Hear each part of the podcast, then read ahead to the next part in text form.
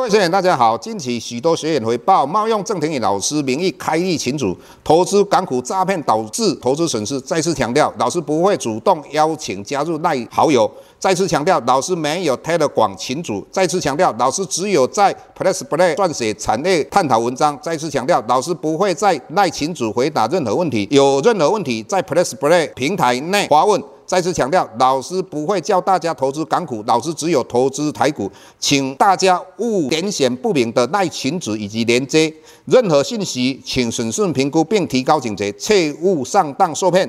郑重呼吁，请勿盗用郑庭宇老师本人名义发文，冒用他人名义发文，以触犯伪造文书罪，请勿以身试法。接下来本周影片开始，各位大家好，又到我们本周要解大盘的时间。我想上个礼拜的这个时候，老师就跟各位讲到，上个礼拜是台股跌了四百多点，那这四百多点的话，刚好救到台湾哈，才会这个礼拜的一个大幅度的反弹。那上个礼拜老师也讲到说。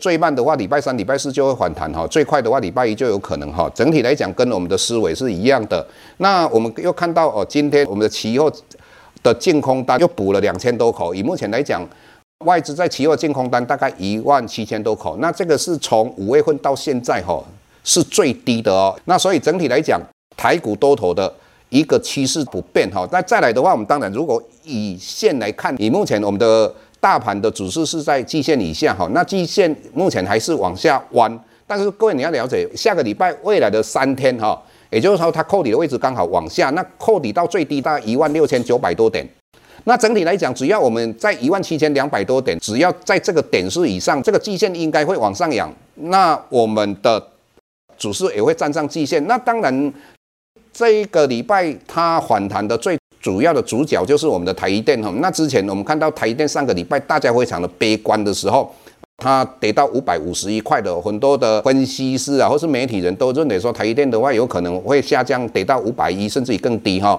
那老师就讲到说不要那么悲观，因为老师一直在讲，你在做股票的时候，有关你恐惧跟贪婪一直都跟随的投资人哈。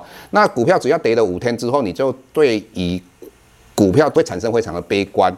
那在悲观极点的时候，你想不到有什么原因它会涨，那事实上它就会涨。那当它在上涨的时候，上涨五天或是甚至于更长的时间，你就认为它是一个多头。那你在你的脑海里看到都是一个多头，你就不知道说它有什么原因会跌，找不到原因啊。这个是在股票里面的一个迷失哈。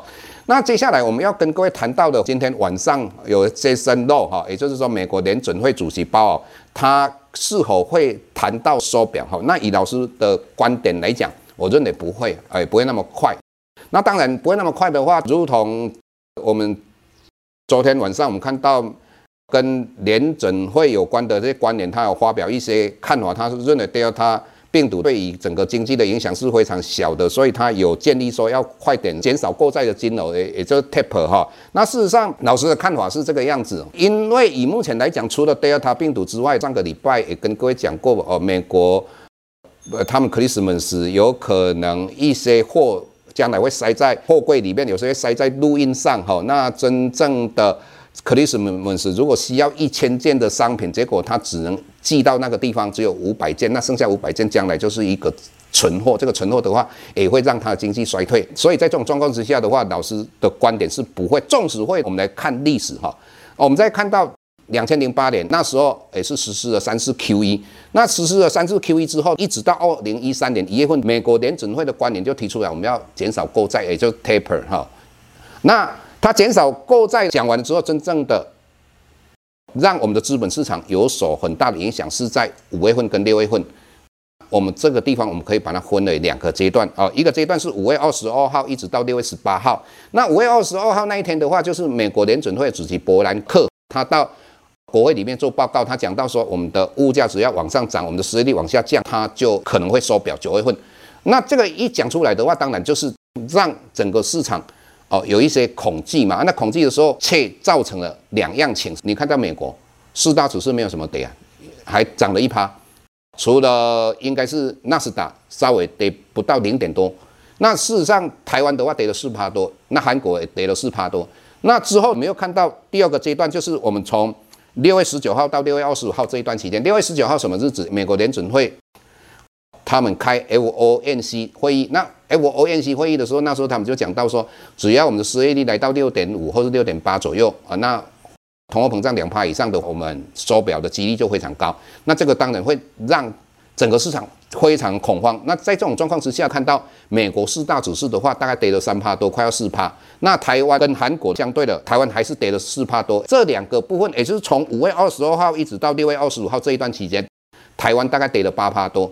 那这一段期间，我们称为消债恐慌。为什么这样讲呢？因为投资人恐慌。那美国联准会主席伯南克也恐慌，所以伯南克在七月份开始安抚整个市场。他就讲到说：“哎，纵使我们的失业率到六点五，我们的通货膨胀两趴以上，我们还是不会缩减购债的金额。所以整体来讲，我们可以看到哈，从六月二十五号一直到。”十二月三十一号这一段期间，美国的股市大涨，大概我们看到 S&P 五百大概涨了十六趴，那纳斯达涨了二十四趴，我们的道琼大概涨了十二趴，那台湾也大概涨了十二趴，那韩国的话涨了十三趴，也就是说它是涨的哦。第二三个阶段，我们看到二零一三年，也就是二零一四年，各位你去看一下哈，整体来讲，美国跟新兴市场的股票都是大涨。那事实上讲，二零一三年十二月十八号。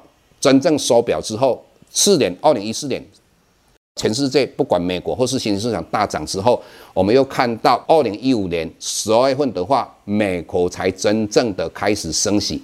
各位，它二零一五年升息之后，之前有稍微台股回档修正之后，台股就从那个点开始往上站上了万点。二零一七年五月份上了万点，所以整体来讲。纵使美国联准会的话，他如果说要收表，我个人认为收表这件事情对股票影响不大，真正的会影响是以后的利率往上升哈。所以整体来讲，呃，我认为台股还是一个多头走势，各位投资人不用恐慌。好，我们今天跟各位分享到这个地方，谢谢。下周台股个股当中，老师精选的十几档个股做重点分析，想要了解老师到底精选哪些个股，欢迎订阅。Plus Play 互惠内容，下周见。